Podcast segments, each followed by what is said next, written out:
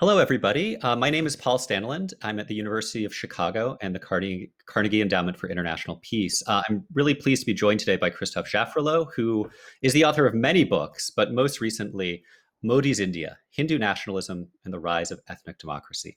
Uh, Christophe, what would you say is the core argument of your new book?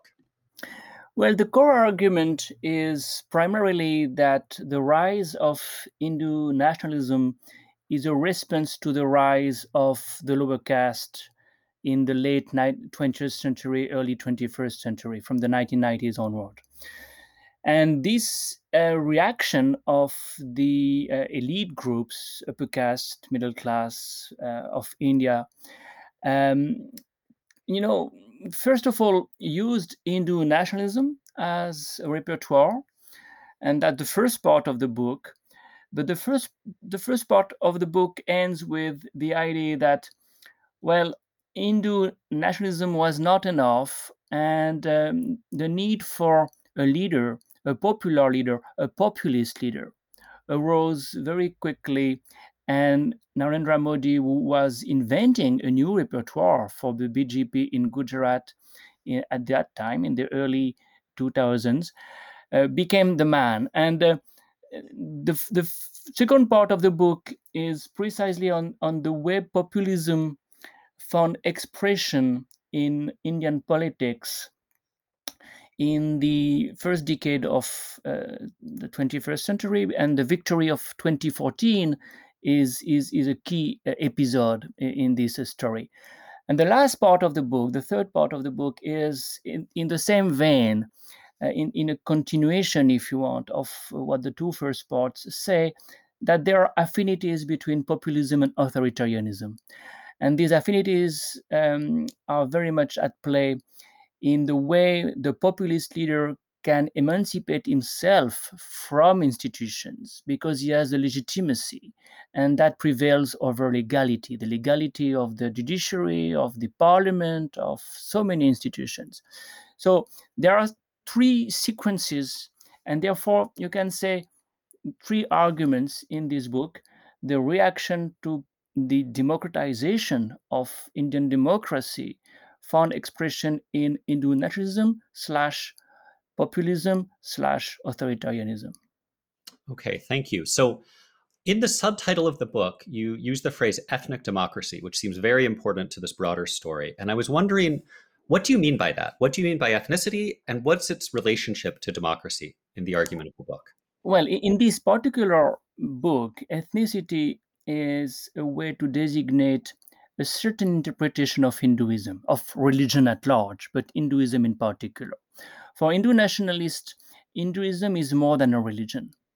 It's, as they say, a way of life, it's a culture, it's a group, it's a people the Hindus are the descendants of the Vedic fathers, of the founders of the Hindu civilization. And this is very similar to Zionism. Uh, when you see where you see Jews as a people and Judaism as their culture, um, and not only a religion.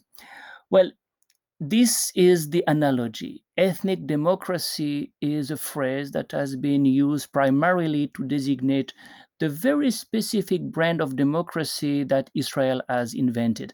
A democracy where you have a judiciary that is relatively independent, a free press, or a relatively free and critical press, of course, elections, but at the same time, all citizens are not equal. Minorities, are not entitled to the same rights uh, as the majority. Majoritarianism, if you want, is another uh, synonym for um, ethnic democracy.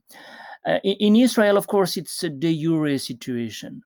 In India, it's a de facto situation, but the amendment to the Citizenship Act that was passed two years ago suggests that it may become a de facto from a de facto to a de jure situation as well. Okay, thank you. Um, I wanted to conclude by asking you to reflect upon the differences and similarities between the current period and a period you also recently wrote a book about, a co-authored a book about, uh, the emergency of 1975 to 1977. Do you see similarities, differences? How should we think about these periods in well, dialogue with one another? it's a very good question, and I'll have to be very st- schematic. But similarities first. The leader matters a lot. The charisma of Indira Gandhi and the charisma of Narendra Modi are very similar. And never forget that Max Weber defined charisma not as virtue, but as exceptionalism. These were exceptional leaders who did exceptional things. Uh, Indira Gandhi broke Pakistan into two pieces, um, tested uh, the nuclear device for the first time, annexed um, um, Sikkim. Uh, Narendra Modi was the man who uh, um, presided over the first uh, pogrom of post independence India against Muslims since partition. He was the one who did the Balakot strike in, in Pakistan. He was also the one who demonetized